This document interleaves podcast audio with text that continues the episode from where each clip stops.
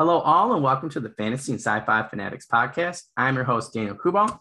I have with me today a very special guest, Carissa Broadbent. Carissa, how are you today? I am great. How are you? Oh, excellent, excellent. As the audience knows, uh, Chris and I were just having a little chat before we got started. So I feel like we're warmed up and good to go. So we'll start with that first question. What has your writing journey been like up until this point? Sure. Um, all right. So on a dark and stormy night back in the, the 90s, no, I won't start that far back. It was so good. Um, I'm a writer. Can you tell? Yeah. My gosh. Um, I started writing a lot when I was like a kid. Um, and then when I was a teenager, like a like a preteen in middle school, I used to do a lot of like longer form writing. I was on this um, game maker community called Toolkit Zone. Um, yeah, like the mid the mid aughts internet was like a very magical place. Like the internet in 2005, 2006 was like amazing. Um, so I was like 12, 13. I um, started writing stories. They had like a blog platform and I would like write stories chapter by chapter. And there were like three people, like my friends on this forum who would like read it. Um, and those were like my first novels, quote unquote. And then when I got into high school and college, I like stopped writing and I got out of college. And then I decided I wanted to write a book, like a real book. And I did. And it was so bad. Um, I didn't realize it at the time. It was self published for like six months and then I pulled it and nobody read it. And then I wrote this other trilogy. Um, and again, no one really read it. They were marginally better than the first one. Um, had those out for a while. And that was probably like 2017 ish. And then um, in 2018, I started a writing group, a local writing group, and I started writing Daughter of No Worlds as a part of that writing group. It was like one of those stories that just like was in me that I had to to write. Um, I published that in January 2020. And the War of Lost Hearts trilogy was the first books of mine that really gained like significant traction, um, which has been like really felt wonderful to me. It's been a very um, unique experience in indie publishing because it has been a very slow burn and a lot of word of mouth. Um, but I feel extremely fortunate that that it has done as well as it has. And then by the time this airs, I will have just published the third book in the final book in that trilogy, which like warms my heart, honestly. So it's been like a long journey. That's super cool. I, I, I it's funny because I just talked to um, quite a few authors um, who just got done with their third book um, in the same trilogy, and I got to imagine that feels pretty darn good, you know, considering after that first book and then those sales, and then you know really getting done with that trilogy. I just feel like it's got to be like. Ah, all right, I did it.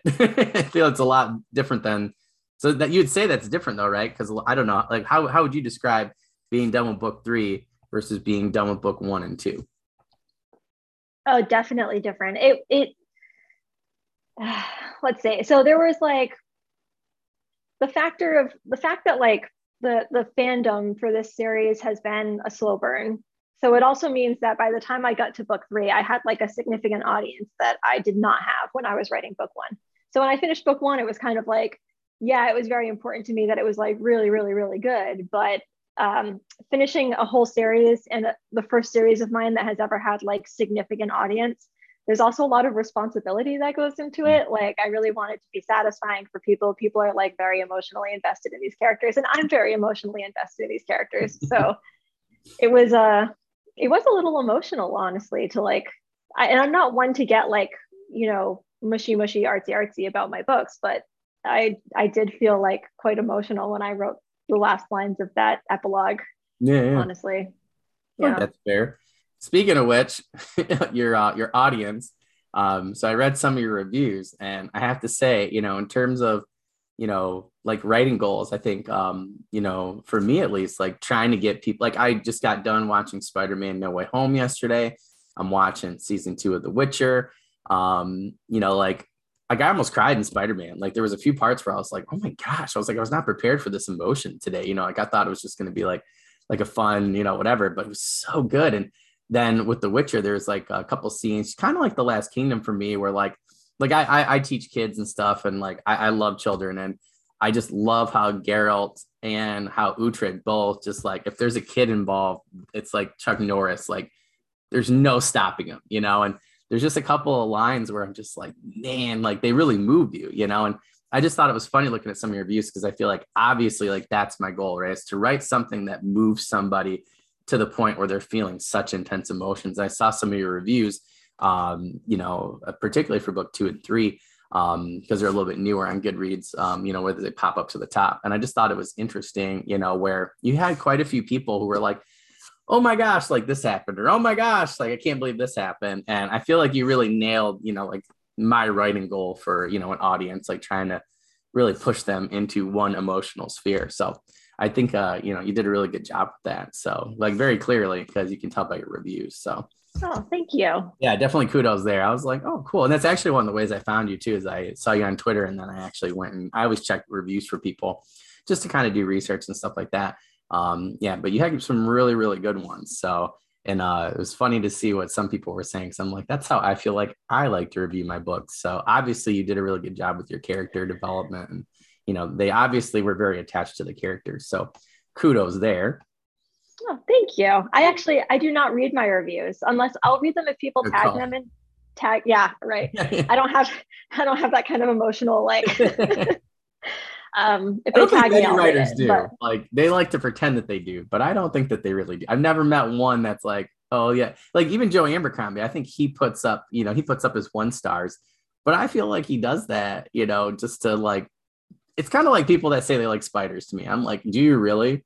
do you really you know and i think some people writers they were like oh my reviews don't hurt me i think they just put them on there just to like show it like try to show us but i don't, I don't know if that's actually a thing i feel like I also, yeah i don't know i mean to each their own i'm not here to yuck anyone's yum but i know for me there are books that i've read that just like blew my mind like i'm like oh my god like holy shit this is like the best book i have ever read in my entire life and then you can go on Goodreads and find thousands of people who have one starred that book. Oh, yeah, yeah. And that's fine. Like it's not their thing. And that's completely okay. I feel like you have to let go as a writer, as a creator of any kind, you have to kind of let go of this this conception that there's a universal good. There's no universal good. There's something that you as Daniel like, there's stuff that I as Carissa like, and sometimes those things are not the same and sometimes they are, and that's great. But you know, it's a you can't I, I don't know.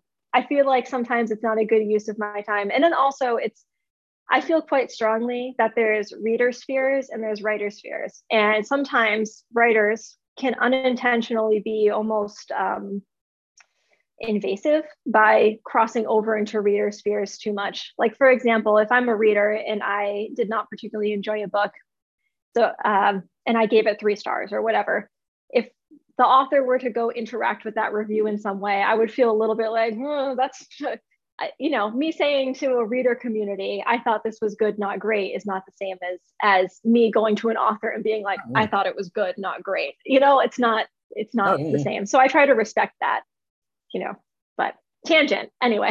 no, I, I actually think I think you make a really good point because I I think a lot of people, I think a lot of readers also struggle with this personally because I, I personally like I'm never going to give a one star review because I feel like if I am going to give it a one star review, it was my fault because I didn't pick the right book for me or was a bad suggestion by a friend.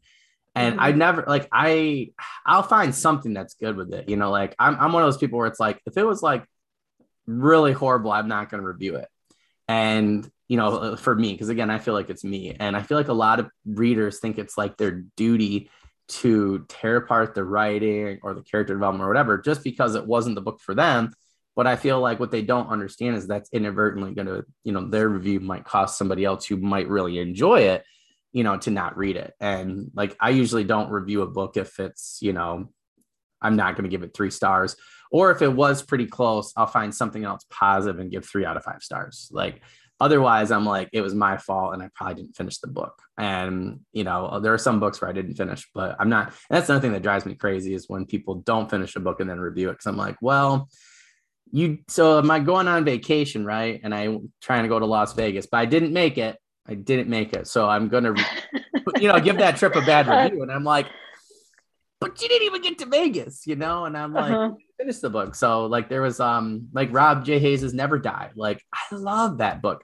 There was somebody that read like the first page or something, and it's like it's literally like this big and it's like three lines. And they DNF'd and gave him a one out of five. And I'm like, what? Like you didn't even get through the first chapter. And the first chapter is one of the best chapters I've ever read out of any fantasy book. And I just I can't believe it. And like Dyrk Ashton had somebody DNF at 97%. Speaking of like people that like characters, because um one of the characters like something happened to them and they were freaking out and they didn't realize that they had just finished the book, then that character like everything would work itself out.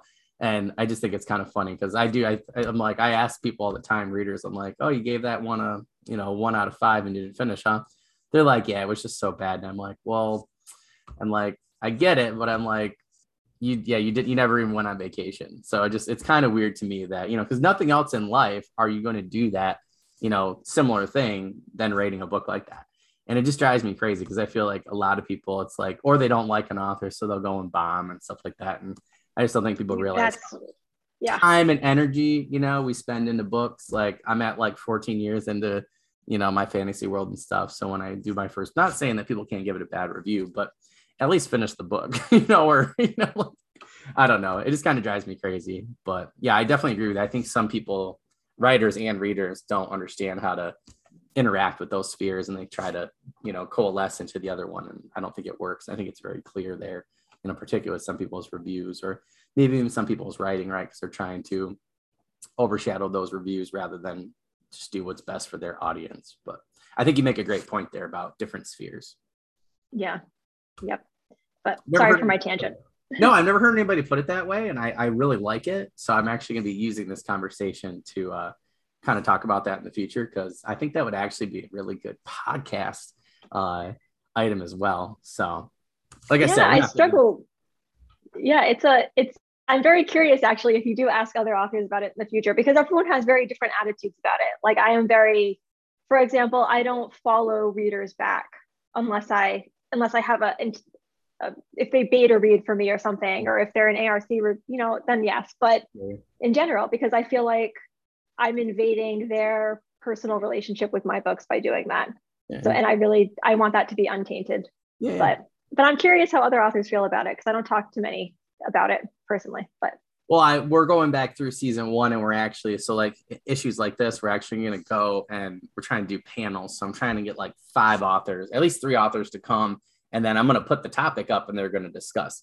Uh, so we thought we would do some panel discussions and things like that. I think that'd be a really good one. But I do agree with you because it is a very interesting point. Because like, so I'm like a teacher, I, I coach volleyball, and like there are some things that like I do with my team you know, like after a win or stuff like that. And, you know, I want them to feel like, you know, we're all part of the same team or family. But at the same time, you know, like I'm a coach and they're my athletes. And it's like, mm-hmm. you know, mm-hmm. there's just certain things that, like, you know, like if we put those spheres together, it just doesn't work, right? Because they're going to see, mm-hmm. you know, mm-hmm. me in a different light and it doesn't help them. It doesn't help me.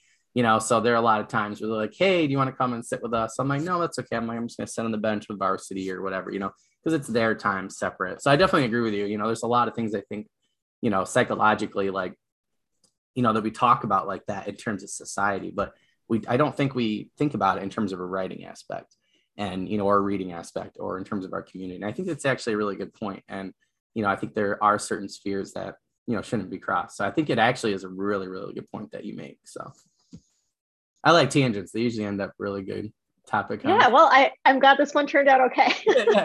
you got my mind whirling now. I'm like, man, I'm gonna have to like, I'm gonna start talking about that with other people now. Um, maybe we'll oh, I'm excited. Do a couple of questions today, and yeah, I'm very interested to see what people have to say about that.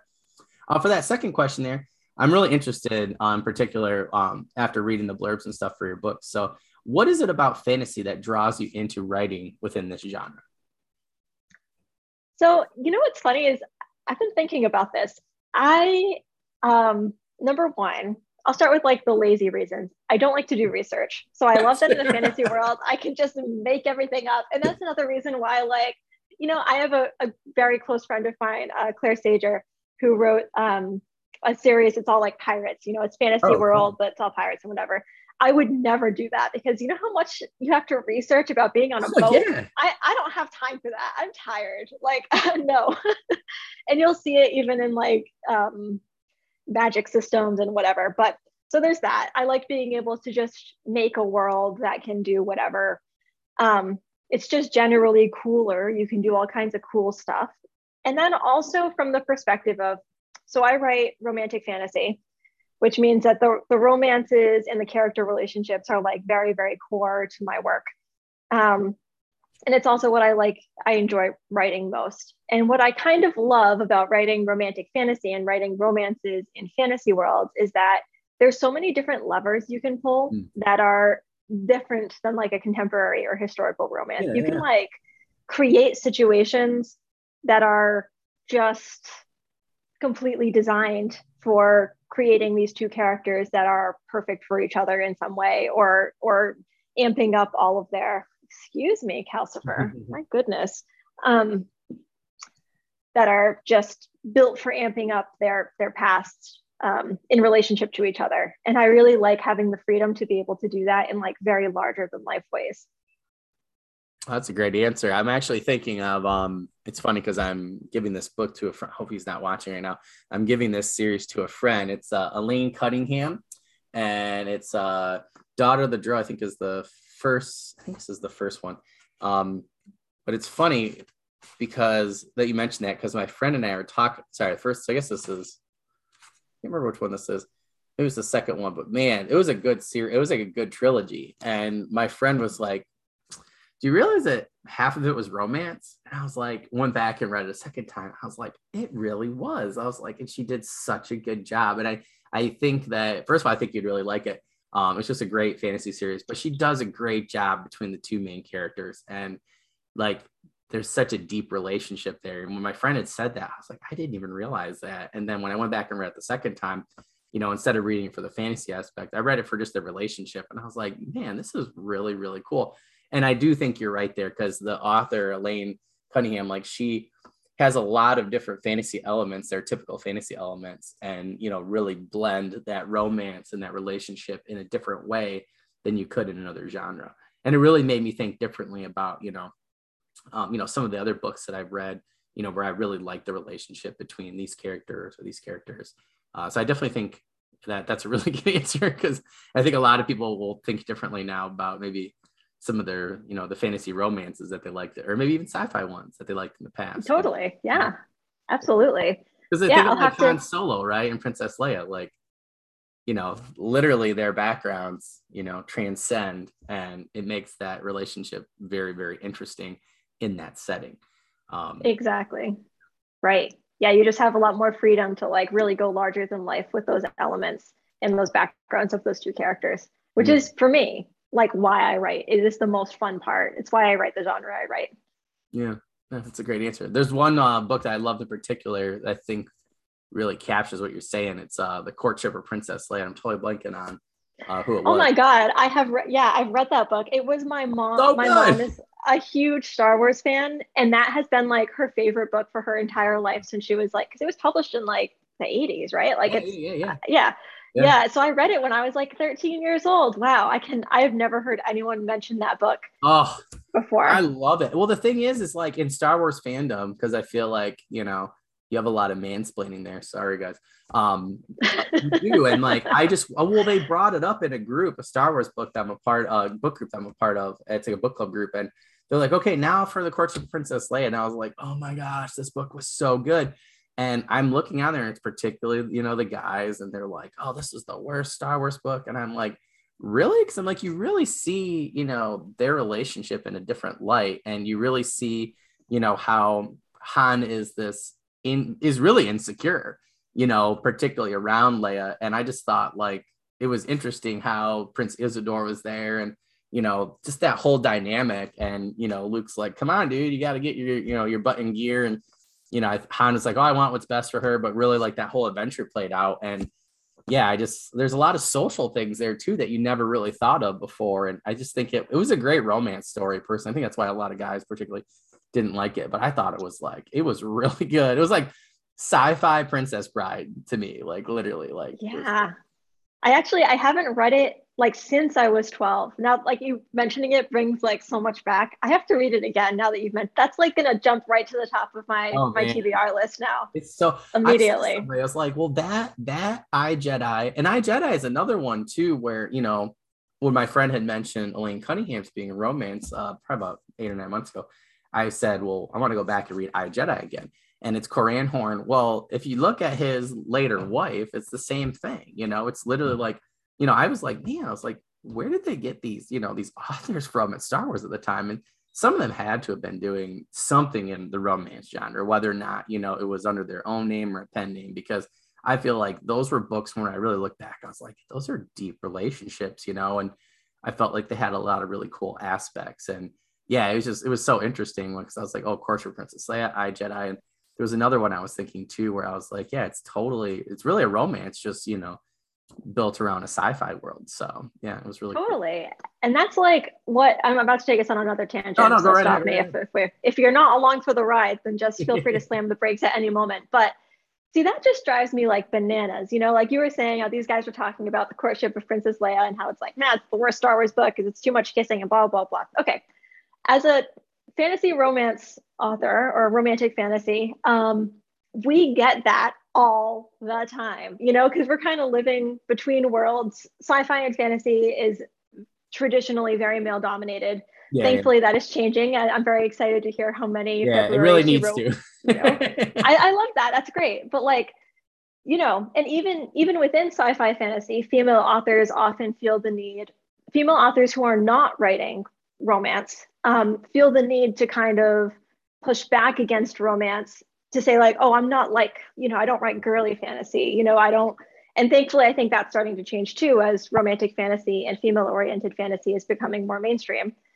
Um, but you know early uh, earlier in this conversation you talked about the reviews that i've gotten very kindly and how people were emotionally connecting with characters. Well do you know how hard it is to write like romance authors writing a romance is not hard that's not like bottom shelf writing you know you're writing mm-hmm. very complex relationships and yeah, like yeah. and making people invested in them and that's why i feel like anyone who writes any genre should be reading at least a little bit of romance um, regardless of whether that's your thing or not because that's how you learn you can take those lessons anywhere to yeah. epic fantasy to like hard military sci-fi you know that's that's character writing essentially um, and I love to see more more authors starting to recognize that even across genres that are very much not romance genres, you know? Yeah. I so I'm gonna keep going with this tangent because I just love like the can of worms you opened up. So I just think that if you so my friend, right, she was like, well, her and her husband, they're like, you really need to look at the books that you really liked in the movies. And you know, because I was like really trying to look at relationships, and she's like, you love relationships, right? She's like, when you really think about it. And she goes, whether or not it's romantic or otherwise, she was like, every book you've mentioned or TV show you talked about, she's like, you mentioned the relationships. And that's why I love The Last Kingdom so much for both the books and the TV show, because Uhtred and his men, I just love, like, it's the ultimate bro experience, you know, like they could get into any sort of mischief and be outnumbered and they're going to stick together, you know, and they have like mm-hmm. that bond. And when she had said that, I was like, oh, okay. So I went back and really looked and you know, you think the same thing with Lord of the Rings, right? Like you have those male relationships that every that I feel like a lot of guys want, but then you also have, you know, um, you know, you look at Gandalf, right? And um, I'm so blanking on her name right now. it's 20th anniversary, and I'm doing this. Um, but you know, like the the Elf Queen, um, like she, like I loved in the Hobbit where they brought that romance in there, and some people like, oh, that was dumb. I'm like, no, I'm like, if you really look at their history though, like I really felt like they captured it really well. And you can really see that right in the, the original trilogy for Lord of the Rings that, you know, there's something between them. And, you know, as soon as she hears that he fell, you know, like her face is, you know, just totally different and she's all powerful. And I felt like she, you know, couldn't save one of her oldest friends or, you know, romantic interests. And, you know, you look at, you know, you know, you look at Aragorn with Return of the King, right? And those two different mm-hmm. relationships. And I mean, I don't know. I was, I, I just felt really connected to the conversation I had with them about it. And I was like, yeah, I never really considered those, you know, pieces as romance. And my friend's like, yeah, like, you know, you just look at, you know, you break it down. I'm like, no, you're totally right. I'm like, I just think a lot of times that, you know, I don't know if it's like a guy thing or what, but, you know, we just don't realize that some of those things we really do like you know, are in fantasy or sci-fi. And you know, I think you make a good point, right? Where if you cl- label it romance, there's a lot of guys who are like, "Oh no, I don't want to read that or you know watch that." And think of like a romantic comedy, right? Like I love romantic comedies, like that's like my thing. And I just think a lot of guys like, "Oh no," but if you label that movie something else, but the same things happen, it's a totally different story, right? Like if it's like American Pie or something like that, you know, like a lot of people don't see the, you know, the romantic inclinations there. It's like the same story, you know, it might have a few different elements, but it's really when you look at it, it's the same type of writing. It was just labeled differently. And I said to I ruined something for my friend. I was like, that's romance. He's like, no, it's not. And I broke it down for him. This one sci-fi book we were reading. I was like, it's totally romance. And he was like, "Oh my gosh!" So they now he's reading romance books. it's like, like you know, he's like, "I want the same type of thing," and I'm like, "Well, it's just funny that." I do agree with you. Like, it is interesting, right? Where there's that connotation, you know, and that stigmatism that this is romance. And I've talked to a lot of indie authors, particularly guys. I'm like, first of all, like if you can get somebody, you know, like that's what we all want, right? Is to people to feel a certain way about our characters. And then we want people to care about the relationships between them like that literally is you know a lot of that is done really well in the romance genre so i was having conversations with people where i'm like you should really think about you know reading more romance or you know at least watching different you know movies where it's in you know because i just feel like how, how do you get past relationships with writing like even in fantasy or sci-fi? Like you don't. And right. you, know, you have to be able to you know to have them connected. So i definitely agree with you. It's it's very interesting that there's still that stigmatism so. Yeah, there's a lot to learn there, especially like every well done romance book, right, is about two characters who have wounds, right? And about them learning to overcome those wounds with the help of that other other relationship. And when you break down basically any, you know, friendship, like those ride or die friendships that you talk about that are so common in epic fantasy, that's how you make a, a friendship feel real. Like that's an exercise that I do with my platonic character relationships. I I mean, the, the keystone relationship is kind of like the key, um, you know, romantic relationship, but there's also very strong tertiary relationships around that. And the process for developing those is pretty much the same. So there's a lot of uh, artistic stuff to be learned there, even though I will never fault anyone for not enjoying romance. That's totally fine. We all have different tastes, but there's a, there's definitely a lot to be learned there, I think, for any genre. Oh yeah. Well, it's like, um, you know, like I was one of those guys for a long time where I was like, oh, I'm not going to read the Patricia books, Mercy Thompson. And I was like, ah, I just didn't like, I didn't really like the covers. I think I felt like they were a little bit more sexualized. Um, yep. Fashion guy. So I was just like, oh, it's probably not my thing. Uh, and I felt my friend one day, he was like, dude, you just, you don't get the character. And he was like, just forget the covers. Like just read Moon Called. And I read Moon Called and I got home probably about 730 I definitely got to like halfway done with the book. Probably went to bed about 2 a.m. to get up and go to work. I got home, like I was definitely done the next night. I mean, it probably took me like maybe six and a half hours to read, like maybe. And I was like, oh my gosh. And I literally went through the entire series um, within like probably like eight weeks, like maybe. And then I had read the Alpha and Omega, like almost all those too. Um, so yeah, and I was just like, oh my gosh. And then I found out my friend really liked them. So him and I were sharing them back and forth. And We kind of book clubbed a couple of topics and stuff. And you know, then one of our friends was like, I can't believe you guys read those. I'm like, this is so good. I'm like, first of all, her writing style, he, she's like one of my new favorites, like definitely top three of all time. I think in terms of writing style, like I actually, she's like my number one. Um, then in terms of like characters and story, she's definitely like like number two or three for me. And you know, they kind of rotate depending on you know who i'm reading and stuff. But yeah i just like i was like man and i think after that you know like you were saying like i had a different appreciation for you know the romance aspects. I was like oh this she's got really great character development. You know like you can definitely tell the relationships are different. But yeah i was like oh, man I, I cared about all the characters. And then you know when one of them you know they're not getting along or something like that like i feel like you really feel it. So yeah you, you could definitely tell you know she's got those romance pieces in there. And i felt like it really added to the experience rather than you know some people think taking it away. But yeah i, I recommend them all the time to people. I'm like these are so good. Yeah awesome. All right. Uh so what is your trilogy the war of lost hearts about? Obviously i know but just for our audience. So it is about um it's a second world fantasy so completely fantasy world. Um this young woman uh, who is a slave and she kills her master um, by accident and flees her country and goes to this other country with the intention of joining this very pa- powerful uh, group of magic wielders and using their power to to uh, go free her friends from slavery back in her home, home country.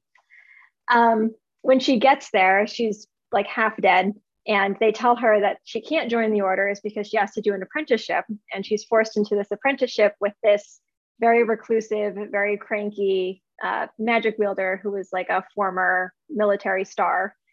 Um, he really doesn't want to do it, but they force him to do it too. So she's kind of thrust together with this guy. And all the while, um, all of these organizations that she's really idolized her whole life and has really looked up to as like this shining star of, of that could be her savior um, turn out to be a lot more corrupt than she really realizes and are manipulating her um, in some ways that she doesn't realize. And then she's also dealing with, you know, being an immigrant to this new country and struggling with the language and people not wanting to take her seriously for a lot of different reasons. Um, the plot gets a lot bigger from there, but that's that's the overall overall gist of where we start. Yeah, that's cool. It sounds really interesting to me. I think uh yeah, there's so many pieces there. When I was reading like your blurbs and stuff, I was like, this sounds really, really interesting. Um yeah, I think uh I just love like the gruff. I don't know. I just like that that you know that trope, like the gruff military guy. I don't know. I, I do too. Like you know, I just think like they're just always so cool to me, you know, and they always get to do the coolest things. And I think that's just I don't know. Maybe it's my generation, you know, with uh, Clint Eastwood, John Wayne, and those guys. Like I feel like I was Rambo. I don't know. I just feel like there was a lot, you know, to those characters that I really idolize and things like that. But then, you know, you got different um, you know, people after that era who were a lot different. And I would think is more like your modern band, so to speak. At least I hope, um, you know, we're like more sensitive and things like that, but still, you know, has those, um, you know, those, uh, those classic, you know, like resolved strength and things like that, you know, wanting to help people um, you know, in need or, you know, things like that. So yeah, I just, I always picture that as like Russell Crowe or Denzel Washington when I'm like reading or writing. I just like, I love both of those guys. And I feel like they, you know, I don't know, but to me, like they both really, um, you know, especially when they're acting, like really to me, like make the trope better, I guess. So I kind of always picture them like that. But yeah, when I was reading your blurb, I was like, oh, that's totally Russell Crowe. I was like, I like I had it pictured in my mind. Like I was like, this is really cool. yeah, I've never I've never gotten that fan cast, but you know what? I'll take it. I'll take it. I'm not gonna I'm never gonna argue against Russell Crowe. Yeah, I yeah, always yeah. in my head he is Daniel Henney, who oh, is okay. right now in yeah, that's that's him to me that's in my head. Cool. Oh, yeah. Really cool. I haven't actually watched the Wheel of Time series yet, despite being like a huge Daniel Henney fan. When I found out he was in it, I was like, oh my God, like I'm definitely watching this now. Yeah, yeah. But uh, I I was so happy when he was cast because I hadn't thought of him. I was like, yes, please. Like, but because that's like, like somebody asked the other day, they're like, who would you picture in this? I'm like, more of like a Russell Crowe, but Asian. it's like friends like, what? I'm like, yeah. I said, there's this one actor, like, I'm trying to track down what movie he was in and it like wasn't the last samurai with tom cruise but it was another one like that. And i'm like i always pictured like that character like him. And it, it drives me crazy. I'm like the guy looks like an asian version of russell crowe but just like has piercing eyes and he's got this awesome black beard.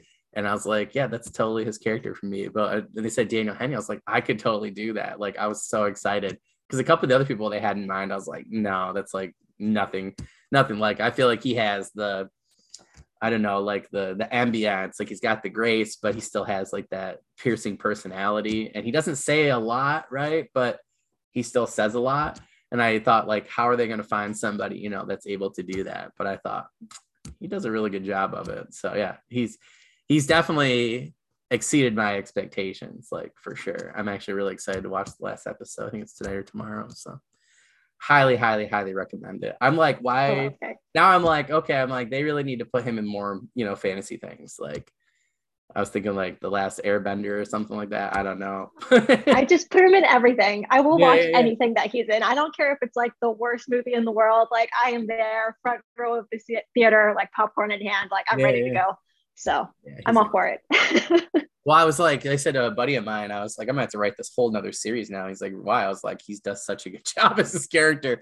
I was like, I had him role in a role kind of similar to that, but slightly different. I was just like, oh now I'm gonna have to write like this whole trilogy just for him, just with how I saw him on screen and stuff. And um, yeah, it was really, really cool. But yeah, highly recommend it to you or our audience. Yeah. If you guys have never seen anything with him, make sure you check it out. Um, I was just looking at some of his backlog list of different movies and stuff like that. And yeah, my buddy and I were, I think we're gonna go watch a couple of those actually next week for break and stuff like that. But yeah, yeah, he's awesome. a cool one. That's really cool, actually. I didn't realize that you had him in mind. So that actually is even cooler to me. And like, no offense, Russell Crowe, if you're watching this, but uh, yeah, right. imagine, imagine if he was, he was just like cripplingly offended, like, oh, I'm never listening to this podcast ever again. to be fair, I put Russell Crowe in everything. Like, I have this, um, well, like I, I have this one, like I want to do like a, uh, like I'm reading Malazan Book of the Fall with my best friend, and I'm just loving like the Roman soldier thing. So um, I want to do a like an urban fantasy, but it's like historical fantasy. I want to take the Lost Legion and I'm gonna explain why they got lost, and it involves zombies. And the oh, two cool. main guys I have are like Russell Crowe and Denzel Washington. If you can imagine them as like middle aged, you know, like Roman soldiers, like very gruff and just. oh, I love it. That sounds amazing. I'm yeah, on board. Yeah, so don't worry, Russell. If you want to do the movie after I'm done with the books, you can. You and Denzel can definitely take those roles. So yeah, I think I could find a spot for him somewhere. Like gun yeah, to my head, like I think I could figure it out. Yeah, yeah. So. my brother, every time Gladiator's on, he like we both have to watch it. I'm just like, oh yeah. I don't even. I don't think I like the movie that much anymore. I think I just like Russell Crowe's character in there, you know. And yeah, I refer to him a lot. Just like always, like thinking of where the perfect spot for his type of character would be um, like I found Denzel's. I got this like um kind of like this Romanesque like um soldier, but it's more of like um I, I don't have it as like like European, I guess. It's more of like an empire that's from more like an African like type of country. Um, and yeah, and I got Denzel coming out, and he just looks so cool. like he's takes this young group of adventurers and like kind of whips them into shape, and they have to like save the world. So I'm hoping one of these days, you know, like I could uh, give a copy to Denzel, be like, "This is your character, by the way." Like, totally. yeah. Yeah. I'm manifesting it. It's gonna happen. Yeah, yeah, yeah, yeah. Well, maybe when Wheel of Time's, you know, kind of, kind of done, you can, you know, hand your book to Daniel and see what he says. oh my God, I wouldn't, I wouldn't be able to speak. Like if I, I, I would just like, I would die. That'd be so cool though if he was like, "Yeah, let's do this." Like that'd be really, really cool. Like I could totally oh see. Oh my god! Like because that's like what everybody wants, right? It's like a True Blood. Like you got the romance, but you got the fantasy. Like that's why everybody wants a new Game of Thrones, you know, because they like did that perfectly. So I think like you know they're definitely looking for you know things like that. I think your genre, you know, your niche would be like they'd be perfect. Oh yeah, I mean, there's there's like a lot. I think you know, they're working on the Court of Thorns and Roses uh, adaptation and a Throne of Glass adaptation and a few other of those. So yeah, maybe I can ride that wave. Yeah, yeah, yeah. And I don't even care like how many years have passed, like if he's like age appropriate at that time or whatever. I don't care. It doesn't yeah, yeah, yeah. do whatever CGI magic we need to do to like de-age him or whatever, as long as we can get him in there. yeah, yeah, yeah. Yeah, that'd be really, really cool. I always think that like my friends and I were just talking about like the fan casting, like who would, who would be your fan cast? And we were just talking about that the other day in a writers group. I was like, some of the people had some such good ones. I'm like, wow, I was like, I could really see this being a really, really good movie or like TV show. I think Netflix has to do it though. Like, no offense to Amazon. I just, I think they kind of miss certain things with Wheel. Of, Like, I'm enjoying it. Um, I think they miss certain things. I think Netflix does a better job with like The Witcher and stuff of, um, mm. I don't know about Shadow and Bone because I just started like watching and I didn't read the books yet, but I'm interested to see, you know, how closely they went. But it seems like they're better with source material. Um, at least from like HBO the- is probably like gold standard though, that right? Too. Like yeah, yeah, yeah. I feel like they're trying to reach that. That's like HBO. I'm like, come on, guys, like you did Game of Thrones. I'm like, it was really successful. I know they're doing like the prequel series now, but I'm like, I want something different. I'm like, I want, you know, some of these book series. Like, I think they, I think they set the, yeah, I think you said it right. They, they set the gold standard. So I think they did. They did. Match it now. I just think Amazon didn't quite do it. Um, I'm interested to see what season two is like. Um, yeah, I think the actors and actresses they got were absolutely amazing. Like the Aes Sedai, like everybody. I actually liked like Perrin's uh, actor. I thought Rand's did a good job. All the girls were just amazing. Like like Nynaeve, I was like hadn't seen. I've seen her in some really good movies and TV shows and stuff, but I wasn't sure. I hadn't really seen her in a fantasy setting, but I actually really liked it. I thought she. I was like, how are you gonna get somebody portrayed that you know complex of a character? But she's done a really really good job. So like I'll watch the show just for yeah, like her like her, that actress. Like I would watch it just like for her and her playing Nynaeve. Like she's done a fabulous fabulous job. Some of the other people they were trying to get, I was like, eh, I don't see them, you know really capturing it. But seeing a movie with her right before I heard about her uh, casting, and I was like, yeah, I could see that. But she's like knocked it out of the water. I feel like at least. I know some people don't like the way she's twisting her braid. I'm like, you guys need to get a a new hobby. yeah. Oh yeah. go read another series. Carissa is here ready to go. You know. I got. yeah, I'm ready. Let's go. yeah, totally. That's funny. Yeah, I could totally see him playing that character. That's really cool. Uh, what do you think the most helpful thing was in terms of planning your trilogy? Or did you just go by the seat of your pants like most people? Um, so I learned a lot. You know, I would say that over the course of this trilogy is really when I became like a, a professional writer, I would say. Like I had written a bunch of books before that, but I learned, I leveled up a lot. Hmm.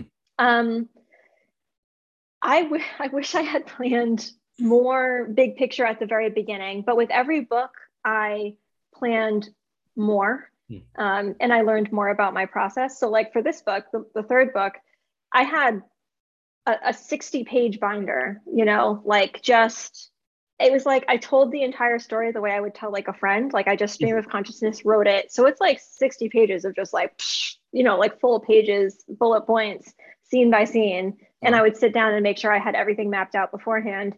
And when I'm doing that, I can crank out like 10, 15,000 words a day like when I'm really like going, going, going. That's not every single day, but yeah, yeah. Um, so learning about myself and learning about my process was key, and I have done that with every book more and more, and kind of leveled up with that. Um, the other thing that was very helpful, and I think the reason why this series has become as successful as it has, is I read a lot in my subgenre. I had a very clear idea of who my audience was and I really tried to understand what they liked about books. And mm. that was actually kind of easy to, for me because I am part of that audience, you know. Yeah, so it's yeah. not me like analyzing this like foreign group of people that is nothing like me. Um, I would read books and I would look at the books that I really, really loved. And I would really think about like, okay, what it was it about this book that resonated with me so hard? And really had a clear idea of like what I wanted my books to be. Like Susan Dennard, who is a fantasy author, has a lot of really wonderful writing um, resources on her website. I would hmm. strongly recommend it to any, yeah, any writer. Check that out. Yeah, she's so, so good. But she has this great revision guide.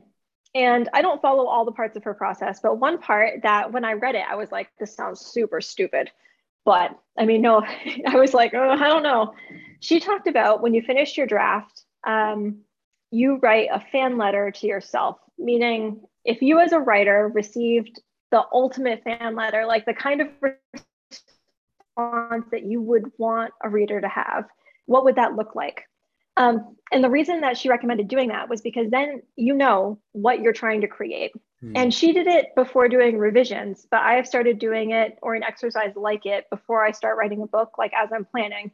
So if I if I want someone, if I'm writing a book and I know that I want I want people to cry. You know, like I want people to cry at this particular part. I want people to feel very connected to this particular character. I want them to feel um, like satisfaction of like revenge. Like, let's say it's a revenge story or a redemption story.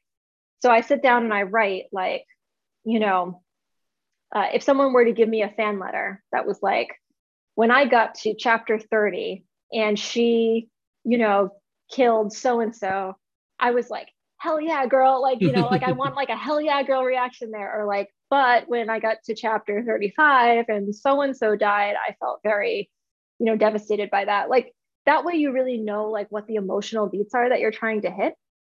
And when you know that from the outset, or you know it as you're going through your final revisions, um, then you kind of know what your goal is. Like, you know what you're really trying to accomplish.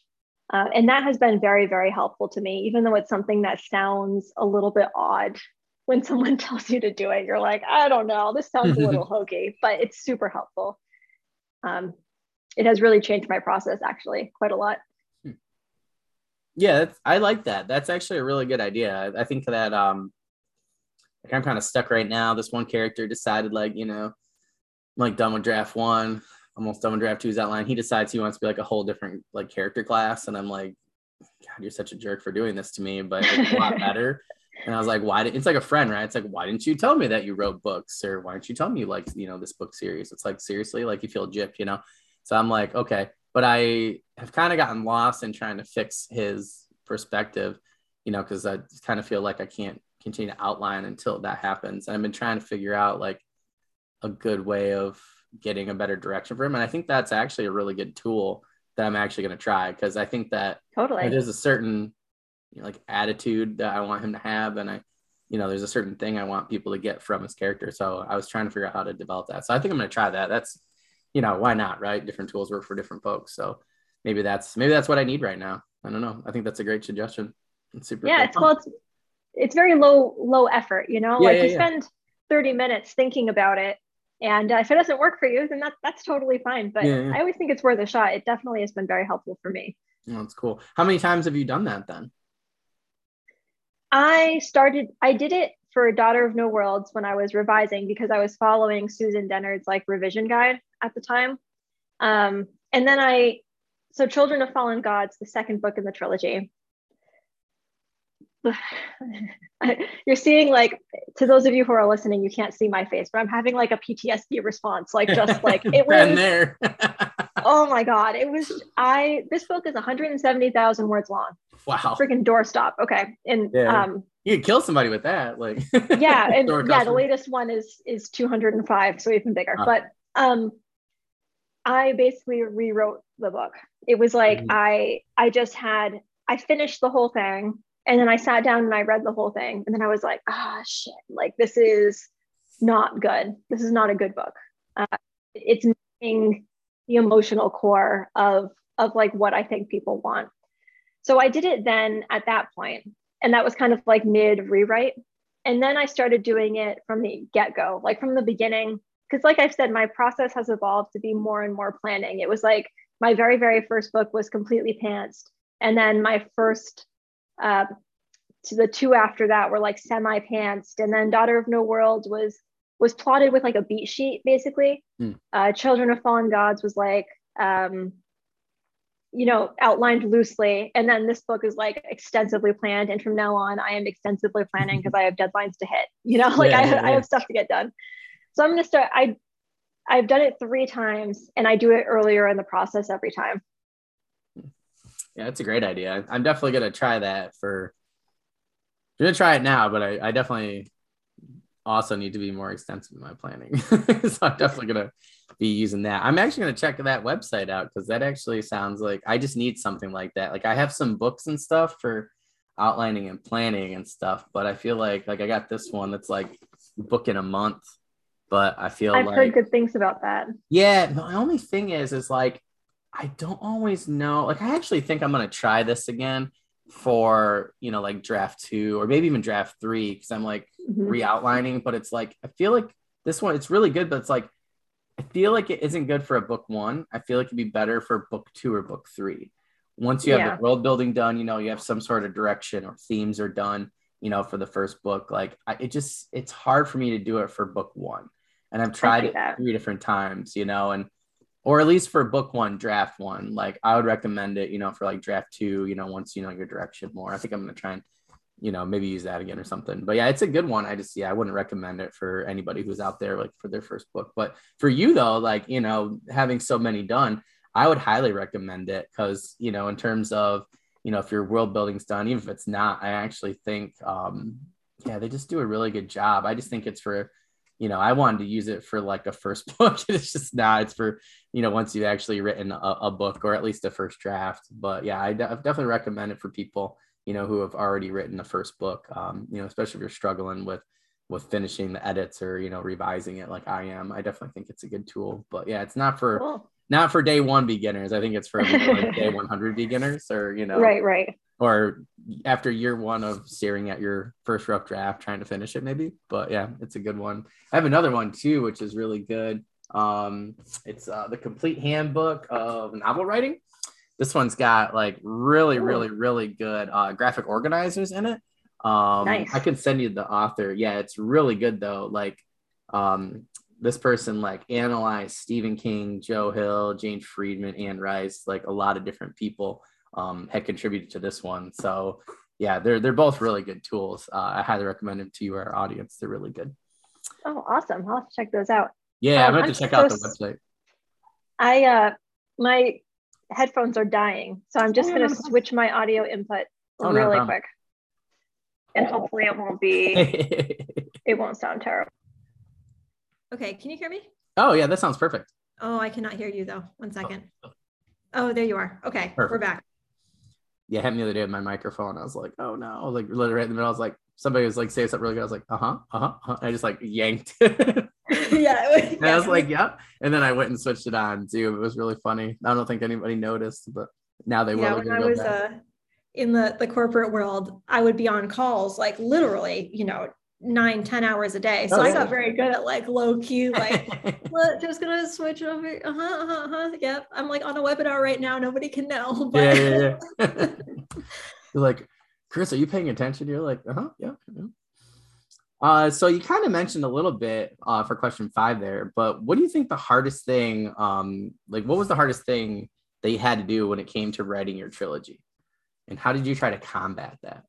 Yeah. Um, so there are two things. There's a craft thing, and then there's also like a like a getting things done thing, mm. like a productivity thing. So number one, I left my day job um, in the fall, and before that, I I talked earlier about my my career in tech. Uh, tech is a very demanding, very demanding field, and I had a really wonderful team and a really wonderful boss, and you know all the people I worked with are terrific, but um, you know, when you're working like 60 hours a week, it is real, real hard to also be putting out, and especially in, in the indie world that moves very, very fast. Um, I wanted to be putting out multiple books a year, and it was very hard to do that, especially when you're writing 170,000, 200,000 words yeah. or stops. yeah. So that was really hard. And I did that by, I would get up really, really early, and I would very frequently be working with people on the West Coast, like in Seattle or in um, San Jose. So um, I would get up really early, go to Starbucks from five to, um, you know, eight in the morning and do my writing then early, early, early before I did my workday. Uh, and even that would get difficult sometimes because your brain is just so fried all yeah. the time. That was a big challenge. Um, the other one was from a craft perspective, like I mentioned, Children of Fallen Gods was the hardest book I have ever written ever. It was just my discard file is like 125,000 words. Wow, that's crazy. Like just brutal, brutal. And I guess what came from that was really understanding what I was trying to do and making sure that I was planning. Um, that I couldn't just, I learned that I cannot just forge forward when things are not feeling right. Like I really need to plan and know what I'm trying to do. And uh, thankfully, uh, Mother of Death and Dawn has been a much easier process in that way. I think solely because I planned so much during that book. Yeah, definitely. I, I my friend like mentioned that the other day to me because I think he's in the same boat with like book one, and he was like, "How are you doing?" I was like, "I realized I need to learn how to plan." he's like, "I got to outline." I go, "So did I." like I really thought, you know, like I had planned well. But I think if you, like I had talked to um, uh, Michael Webb about this, is like he, we talked about, you know, different planning stages for different books in your trilogy. Um, he just, he think he's getting done with book three and yeah, I, am like, I don't even know. He's like, don't worry. He's like, you'll get it one of these days. I'm like, it's just funny that everybody says, I think says something very similar. And it's like, but it's like, like I, I talk about this at school because I'm like, we're trying to break down the learning aspect, right, for kids. And, you know, I'm like, well, this is what we're trying to do. But then we also have to think about these other, you know, variable pieces that you can't control. And I think writing's a lot like that, right? Like you can, you, we can talk about it all day long, you know, and you could teach me what you did, but until I actually did it myself, right, it's going to be really hard to talk mm-hmm. like how do you how do you plan right and everybody's different and it's very personal. It's a very personal process. And yeah. one thing that I thought was very cool when I left my day job, I I had this panic moment. I was like panicked. So I left my day job. I went, I got married. I came back from my honeymoon. Then I was like, yeah, okay, full-time writer, time to go. And for the first two weeks, it was like, brutal like i i my production was like the lowest that it has hmm. been you know like in in a long time and that's terrifying when you're like oh i just left my extremely lucrative tech job to do this. And here i am cranking out like you know spending eight hours on my computer and writing 500 words. Like that's not good. That's bad news bears. Um, but what i realized was i had to be very uh, tactical about figuring out what my process was.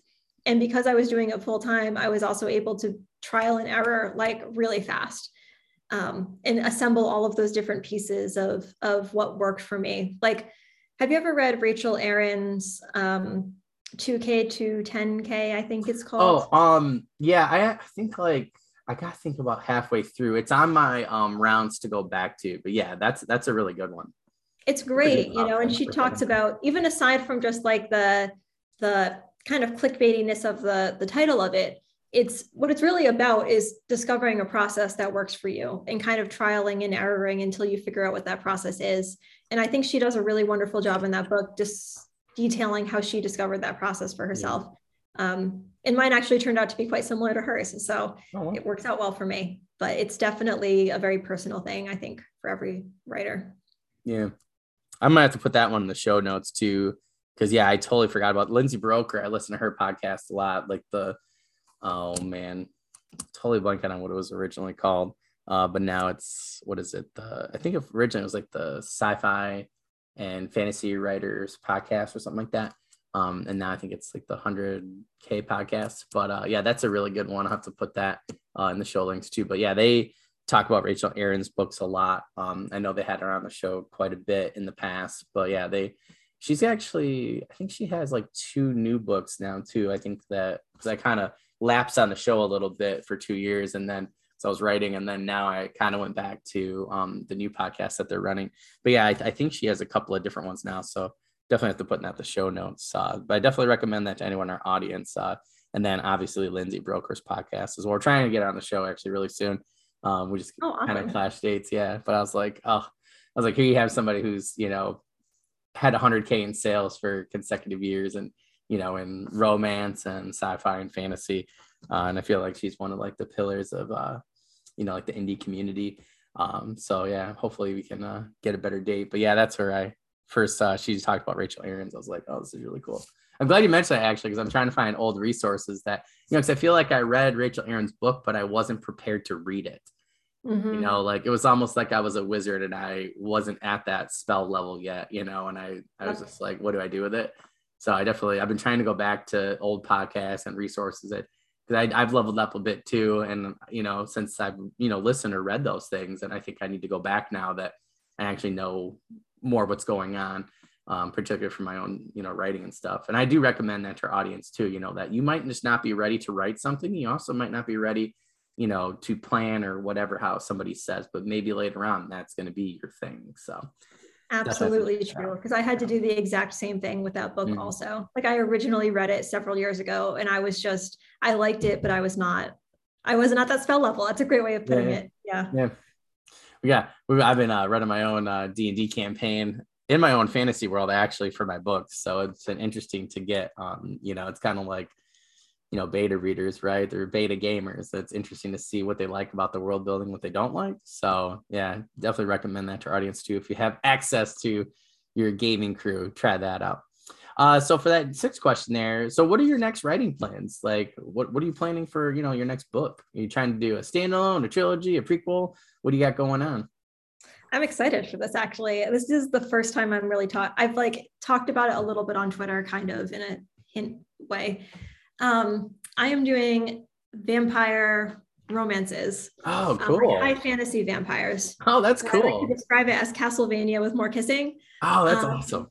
Yeah, because I like love Castlevania. And yeah, yeah, it's, classic. Uh, going to be six books, uh, three duologies, and each of the duologies focuses on a, a couple and focuses on a. Um, there's three kingdoms in this in this world. Um, one of them that has is kind of like um, uh, built around like the night and the sky. Um, so they have like wings and stuff. One of them that is kind of built around like uh, death and mind magic. So they are like necromancers. And then the third one that's like an exiled vampire nation um, that has like kind of nasty blood magic and they're always going insane and stuff. It's like pretty bad awesome. news. But I'm very excited about these.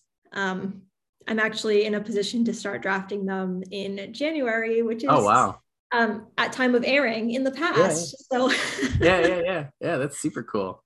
Yeah, I'm I'm very excited about it. I'm like I'm thrilled about this project actually. Yeah, it sounds really cool. That's uh that's really interesting. Yeah, so by the time yeah this podcast airs, yeah, she'll be working on that. So that's really interesting. Hopefully we can uh link up on social media, you know, and uh, get people updates, things like that. That's super cool. Absolutely. Yeah, I'm I'm thrilled. I'm thrilled.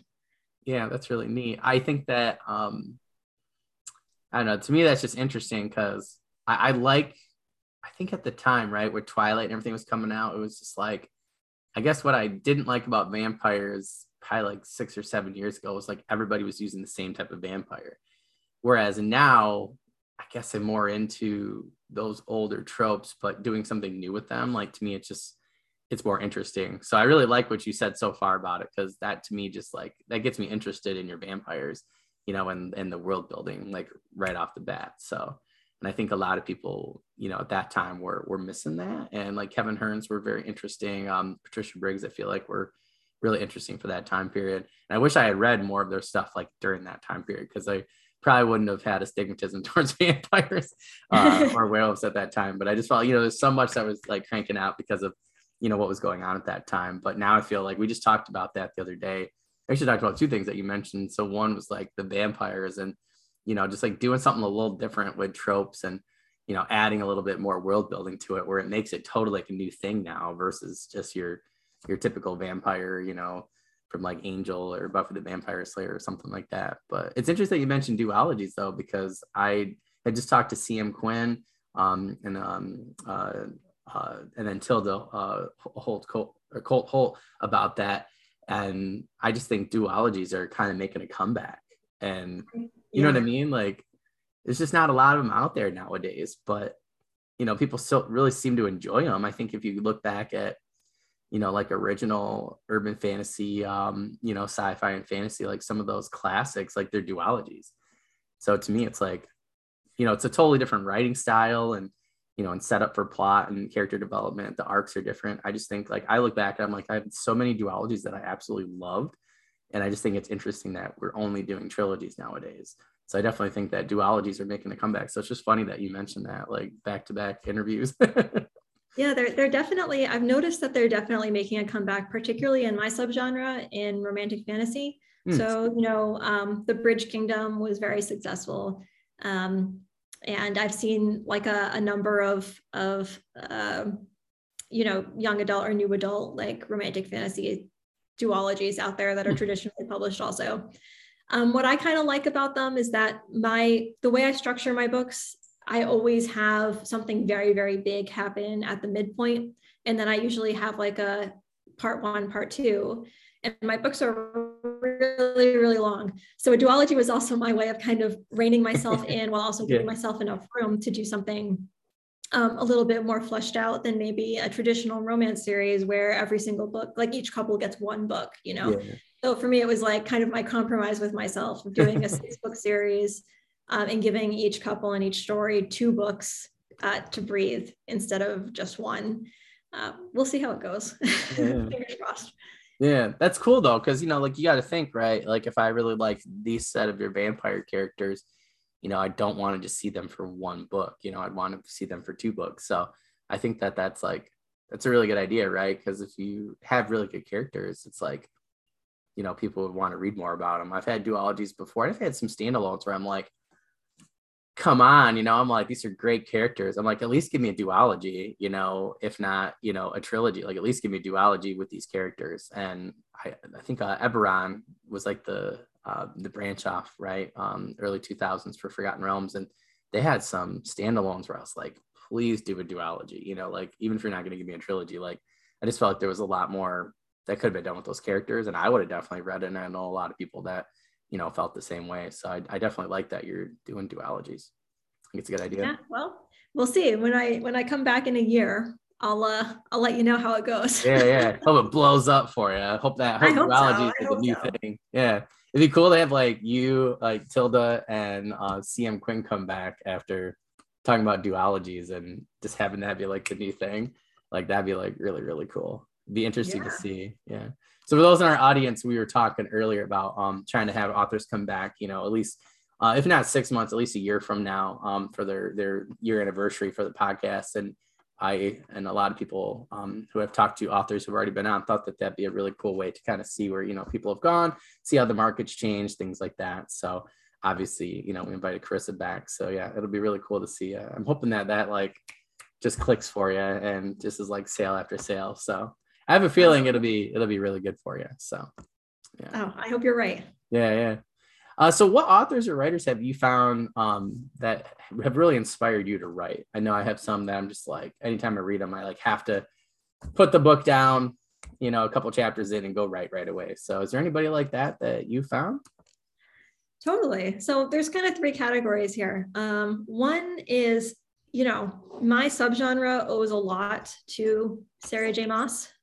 Um, who wrote oh, yeah. the Court of Thorns and Roses series and Throne of Glass series, um, because she really the fact that her books got such an explosive following um, kind of it, it, paved a path, you know, for the rest of us um, in this, and especially for us as indies, because we in romantic fantasy, um, we don't get like shelf space. Like we we're kind of in between genres, in between yeah. age groups, in between. It's it's hard for us. Um, so having her out there and forging that path and kind of stoking that audience for us has been like massive. And also, I personally really enjoy her books.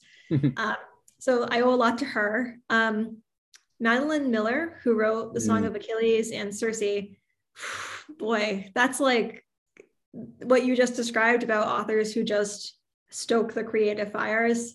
Absolutely her. Like both of those books moved me on a very, very deep level. Um, so, so good. And then um, in indie world, I also owe a lot to authors like Miranda Honfleur, mm. who hmm. are indie authors in romantic fantasy. Um, not only do I owe a lot to their work, which is wonderful, but also a lot of those authors, particularly Miranda, you know, reached out to me when I was kind of oh, just cool. starting to find my audience um, and uh, becoming friendly with me and kind of including me in, in stuff and knowledge sharing. Hmm. Um, amazing. And that's also like, it, it's such a, a gift because a lot of authors do not do that kind oh, of yeah. Yeah, yeah. Doing that kind of outreach yeah. um, and not helping up other authors the way that that she was and a lot of other authors in that genre are. So I feel super fortunate to be in a really a really collaborative genre, and I find a lot of indie authors are like that. Like I'm sure that that's probably the experience you've had also in sci-fi. Oh, it's wonderful. Yeah, I like I, I do I just funny that you mentioned that I have to you know talk about Scott Oden, um, Mark Timoney.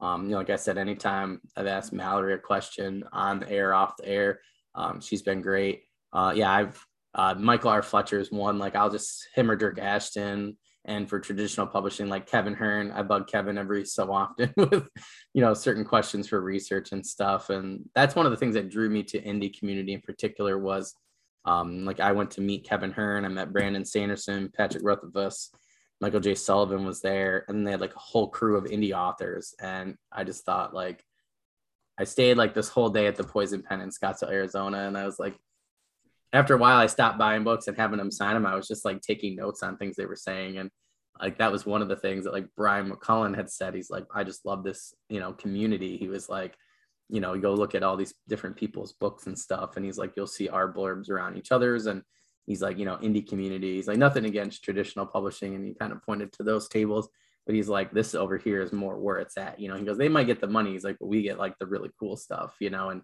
you know, ever since I've talked to the indie writing community, whether it's fantasy, sci-fi, horror, or anything else, I just think it's been really cool. So yeah, it's uh, it's definitely a different experience. I feel like, but it's nice, right, when you can have people like Mark Timoney messages me all the he just messaged me yesterday. I was like, hey, how's your book coming?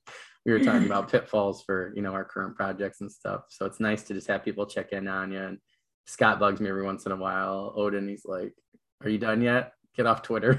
Look at my phone. up. Be like, we don't oh. need those friends. We do. Yeah, you know, he's like, "I want to read your book. Like, get off Twitter." So, yeah, it's really funny. But yeah, it's it's nice, right? That's really cool. It's always nice when you can get people like Mallory and I were talking about where it's like there was I don't know if you saw like, but like in early September there was like people going around like asking on Twitter, in particular Instagram, like if you felt like other indie authors were your competition or your friends.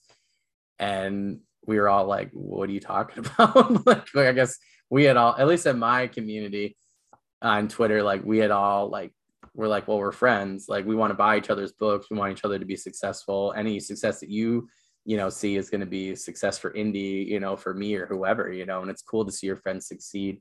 And we were kind of like, Mallory, um, in our first interview, she's like, if there's somebody who you're friends with in any community, they want you to fail, she probably shouldn't be friends with them. And I was like, seriously, I totally agree. Like it was just like kind of a, a weird concept that was going around at that time, but it was nice to see everybody on my feed was like, you know, like, oh, this is so stupid, you know, like obviously we're all trying to help each other. But yeah, yeah and it's like, you know, no reader reads one book and then stops reading forever. Yeah. like, and it's, it's also I feel like traditional publishing, uh, I know many wonderful traditional authors who are very cooperative, but traditional publishing because there's so many gatekeepers and because you you are in a very literal sense competing for a small pool of resources. Oh yeah, yeah. You know, so it kind of fosters that that attitude of competition. Um, indie, my experience has not been like that at all. And uh, the friends that I've made in my subgenre in particular, because we're kind of an odd subgenre, like you know Clare Sager, who I mentioned before, and Miranda Honfleur and J.M. Butler. Um, it, it's a wonderful, wonderful group of people, and everyone is just so helpful. And when I say that they like handed me my career, that's not an exaggeration. It was like Miranda reached out to me and included me in a group promo she was doing. And then oh, suddenly cool. I had readers. Like it was like I went from a $5 royalty day being like an awesome day to like you know, like I quit my job. like it's yeah, yeah, yeah. and that's all because we have this sense of community and everyone was helping each other and everybody yeah. um, we build a, a collective pool of readership, which is really wonderful, not just for us and also for our readers who always have new books. yeah, yeah. It's funny that you mentioned that. Like that's like one of my friends. He's like, we talked about you know career goals. We were just kind of both burnt out the other day for our drafts and stuff so I had just gotten done and he, like we were talking about it and I was like, I said, honestly, my goal is like, because like Kevin Hearne's like a writing hero of mine because he bring he always brings people with him to the poison pen. And you know, to bring him and Patrick Rothfuss and Brandon Sanderson and like Michael J. Sullivan, but then to bring other people who, you know, you might have never heard of. To me, that was really cool. And that set like a precedent, right? Where that's part of my writing career goal is like you know, to sell so many books one day that I can do what Miranda did for you, right? Like literally help somebody sell their books. Like, yeah, my friend's like, well, you're trying to sell your books. I'm like, I don't really care. like, I just want to get enough where, you know, I can help newer people. That's like the podcast. Like, I'm hoping eventually we get enough, you know, reader and, you know, viewership and stuff like that. Like these reading communities involved where, you know, we can be like, hey, Chris was really cool. You know, her, her books, they're really neat. Check them out. And then, you know, it helps generate sales. Like, I just, I think it's fun because anytime I, you know, convince somebody to read, you know, indie author's book, it's like, again, I just think it, it helps the whole community out. So that's, it that's does. really cool that she did that for you. That's, that's like my little career goal is like to have the influence to be like, here's Chris's book, read it, bam. And then all of a sudden you have like 300 sales that day. Like that's like my ultimate goal. I think that'd be like really, really cool. And like yeah. a nice little way, right, to keep the community going and kind of feels like I'm a teacher. So I feel like maybe goals are a little different for people, but I always try and think of what you can leave behind, you know, like that legacy. And I just think that that's a, a cool legacy that Kevin Hearne has, you know, has developed and some of those other authors trying to get, you know, I've never seen a traditional publisher get in indie authors before, you know, like especially eight yeah. years ago, like that's a, seemed like that'd be like a worrying market. And he was like, Hey, yeah, come on down. And like, we'll that's sell awesome. books together. Yeah. So that's really cool that she did that for you. That's really neat. I, she's actually on my next round. Um, uh, to invite for the podcast actually for February she wrote. So oh, that's great. She is wonderful. I I got to meet her um, in person oh, uh, last month at the 20 books to 50k conference in Vegas. So oh, I'm so like, jealous. it was it was wonderful, but in honestly, out of everything, there was so much good information. There were so many cool people there. But like my favorite thing about going was getting to meet her. I met J.M. Butler uh, was there also, and it was Oh. really wonderful to like these people I've been kind of friends with online for a Yeah, couple of years, and Mhm. get to hang out and uh, drink a lot of really spicy margaritas and you know just chat. It's great. It's Yeah, wonderful. yeah like we were talking before we got started right recording like it is nice just to talk about you know writing with people that actually write it's a lot different than trying to convince my wife that you know like she listens but it's like it's kind of hard right because she doesn't write so and that's like last night when i was talking to this guy at the bar like he writes so it was like we were just like you know my wife, she's like you guys are on like a mandate in your own world and i'm like oh it was a total mandate it was a nice writing date you know i was like Absolutely. like, she goes, did did you get his number? Like, she's like, did you get his number? I was like, no. I was like, I'll just come back and see if he's here another night. I was like, I didn't want to be too forward, you know. Like, do you want to be writing friends? like, sometimes, you know, it's like, feel like, yes or no. Like, Yeah, yeah, just in, check yes or no. I told her I was like, I need to get business cards, you know, for the podcast, just so I can be like, hey, here you go, just so I can make more writing friends. And she was like, yeah, but that's all you need is more writing friends. like, yeah, I think everybody needs them personally, but yeah, so that's really cool. Well, that's neat that you got to meet those people in person. That's what I was saying. Like, I met CL Snyder in person, and her and I had talked a lot on like Twitter and stuff. So it was it was really neat to actually. It's just cool when you get to meet those people in person. You feel like it's like the real version of Facebook friends. You know, like we're actually really friends now because we met in person, even if it's for a little bit. So yeah, Yeah. really cool. Uh, so uh, any promos, news, updates, or sales that you have currently? I know we're you know we're trying to pick um, you know right before your next release. So uh, for this release date for this podcast. Yes, um, I do. So, uh, the Mother of Death and Dawn is coming out on February 7th. oh, cool. And uh, Daughter of No Worlds, the first book in that trilogy, is on sale for 99 cents for the week to celebrate that release. Oh, that's awesome. Um, and uh, yes, that, that's like the big news when this when this airs in that general vicinity. I will be celebrating the conclusion of my first completed series. What Oh, super cool. crazy! Yeah, and that's that, awesome. that's going to be the big news. That's super cool. I always love when we can do the publishing date for these podcasts at a time where it's like those kinds of things happen, just so we can kind of, you know, uh, you know, celebrate trilogy birthdays and you know book releases and stuff like that. It's like it's like selling, celebrating someone's birthday on their birthday. I feel like you know versus like the day before or after. I don't know. It's just what it's what it feels like to me. So it's always really cool. So Yeah, when Yeah, you said. February, I was like, perfect, like awesome, terrific. Well, it's, it's so funny because you know, like there were so many people like Fonda Lee. Um, I got in a hold of. She's like, "Oh, I really like to," but you know, I'm like just getting done my book tour. Then it's like so many. A lot of the horror authors that I do know that want to come on here, they're literally like just getting done with production then, and then like releasing in March.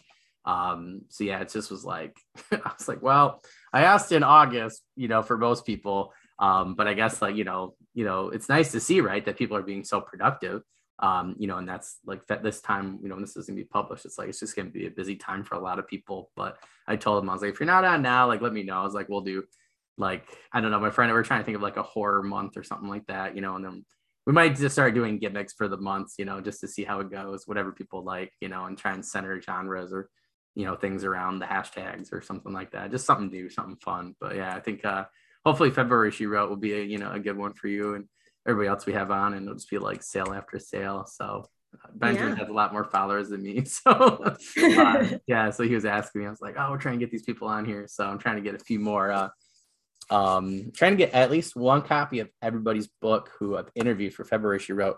Um, just trying to get at least like a library copy or a physical copy in my hand because he's got some different promo stuff that he's doing, um, like different videos and stuff like that for advertising for you guys. Oh, um cool. so yeah so i think that'll be really cool so when when i'm able to do the pictures and send in like the video and stuff and he gets it done um uh, i'll try and send it to everybody so you'll have that so you can actually put that out at the same time so we'll try and get two different channels going so i think that'll be nice, really nice. cool yeah so i hope it, i hope it helps sales that's it's our main goal here is just to you know get everybody buying your books so i hope it blows up for you That's so. my goal too. So Yeah, great. yeah. That's a line like that. All right. Well, I really appreciate you coming on today, Chris. It was really a pleasure, uh, pleasure talking to you. I really hope, you know, even if you can't, you know, come back before that year, definitely, you know, get your send out a six month in advance, like uh, year anniversary podcast uh, invitation going for you, whatever. We'll just put it in whatever we got going at that time.